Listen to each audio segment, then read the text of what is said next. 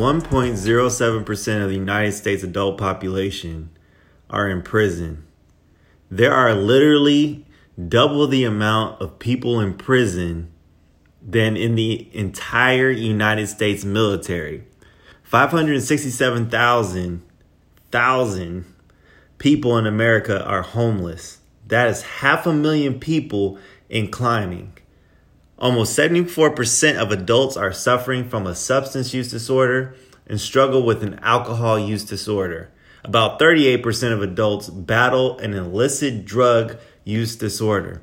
8.5 million Americans, adults, suffered from both a mental health disorder and a substance use disorder or co occurring disorders.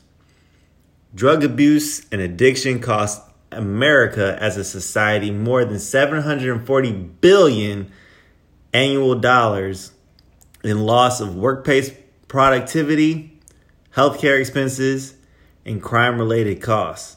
2.5 million cases of combined STD cases reported every year. They found that 73% of women and 98% of men reported internet porn use in the last six months. And for porn use within the last week, the number was lower 80% of men and 26% of women. And these are just a few examples. And you're like, Sully, what are you getting at? And I would say, how many times have you had the opportunity to do something right or to do the right thing for a cause and you held back? Whether it was for time, money, or just words to impart to someone, how many times have you been given the option to make a sacrifice and you said, uh, not this time? What are some of the things in your life's catalog that you wish were not there at all? We all have done some types of wrongs in our life, made some type of mistake, turned up a little too much, given into something or some people that we shouldn't have.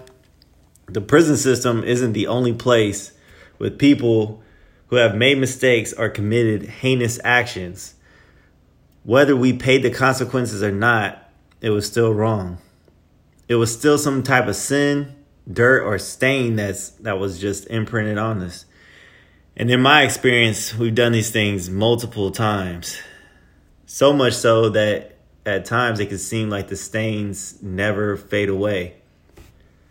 I want to expand on this topic through some chapters and verses in Romans that are written by Paul. So we're going to start in Romans chapter 5, verses 7 through 8. And verses 7 reads, Very rarely will anyone die for a righteous person. Though for a good person, someone might possibly dare to die. But God demonstrates his own love for us. God demonstrates, that's an action, his own love for us while we were still sinners, Christ died for us. While we were still sinners, Christ died for us. the verse says, Rarely anyone would die for a righteous person or a person that does good. Like, you can think in this day and age how many people would sacrifice themselves for another person. But Jesus died for us before we were grafted into his vine, before we decided to live in Christ, before you thought you were holy before you were on the deacon's board, before you led that Bible study, before you were considered a professional, before you came to your senses, before you were educated and you got your sparkling parchment degree, Christ died for us while we still were in our mistakes, still in our own nature, in the abundance of our deadly transgressions. Jesus became tortured and killed for our sins. He became a sacrifice in place of your sin, my sin, so that we could live in Him. Jesus died for everyone, no exemptions. He died for everyone on the planet. He atoned for everyone. No more annual animal sacrifices because He was the sacrificial lamb for all mankind. Chapter 5 of Romans, verses 18 through 21, Paul further expands on this. And he says, Consequently, just as one trespass resulted in the condemnation for all people, and he's talking about Adam, so also the righteous act resulted in justification and life for all people. And he's talking about Jesus dying on the cross. Verse 19 For just as through the disobedience of one man, he's talking about Adam again, the many were made sinners, for just through the disobedience of one man, the many were made sinners, so also through the obedience of Jesus Christ, the one man, that many were made righteous or will be made righteous. The law was brought in so that the, trans- the trespasses might increase. The law was brought in so that the trespass may increase. But where sin increased, grace also increased all the more. So that just as sin reigned in death, so also grace might reign through righteousness to bring eternal life through Jesus Christ our Lord. Then I love, I love the continuation that Paul holds on to in the dialogue as he moves from chapter 5 to chapter 6. So, chapter 6, verse 1 What shall we say then? Shall we go on sinning so that grace may increase? By no means. We are those who have died to sin. How can we live in it any longer? Or don't you know that all of us who were baptized into Christ, and I love that, into Christ, that means we are living through Christ, were baptized into his death as well. And I want to pause for a second because when we're being submerged in that water during baptism, when people are being submerged into that water, we are dying to old ways, dying to mistakes, dying to shame, dying to all those ways that were sinful against God, and we are rising into a new life, into a new walk, into a new journey with Christ for the rest of our lives and into eternity. Verse 4 We were therefore buried with him through baptism into death, in order that, just as Christ was raised from the dead through the glory of the Father, we too, we too, us too, may live a new life. So some might say the struggle is real, Sully. I feel like I'm always at war with myself. I'm always battling with forces that are around me. And I agree with you. We all have the struggle, we all battle. Which leads to this by Paul as an example in Romans chapter 7, verses 21 through 25. And Paul says, So I find this law at work. Although I want to do good, evil is right there with me.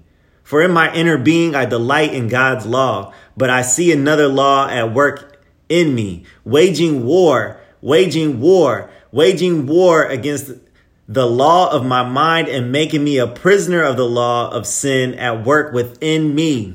What a wretched man am I! Who will rescue me from this body that is subject to death? Thanks be to God. Thanks be to God who delivers me through Christ Jesus our Lord. God has saved me. There are those of us out there that at times need to be saved from even ourselves, saved from the inner workings and the desires that are deep within us that wage war that's in us. We want to do good, we want to do the right things. We've seen these things, and this is why we got to lean on God. We got to grab a hold of God because He has already chosen you. He has slain himself before the foundations of the world with you in mind, with me in mind, with everyone in mind, as cosmic as our God is, literally bigger than the multi universes that are out there. He lowered himself to human level for you out of love, grace, and mercy. For you. And a lot of people can't grasp that concept of why would an all powerful God who is perfect and the essence of good fall down for a creature, for humanity, which he created that is not abiding by his laws and something that is considered to be unclean and unworthy to even stay in his presence because he's so awesome and he's so good. But as a father, I would sacrifice for my children. As a parent, you would go to the extent of laying down your life for your kids. Shoot, the girl from Glee just recently died just saving her son recently in the news. I don't know if you saw that. As parents, we would, we would make the ultimate sacrifices for our kids. So, as the father of all creation itself, making mankind in his image, God wrapped the word in flesh as an example and the ultimate gift of mercy for mankind's redemption to live in him and through him and with him daily and for eternity. A new covenant and promise. God has you in his heart. I need you to put him in yours today.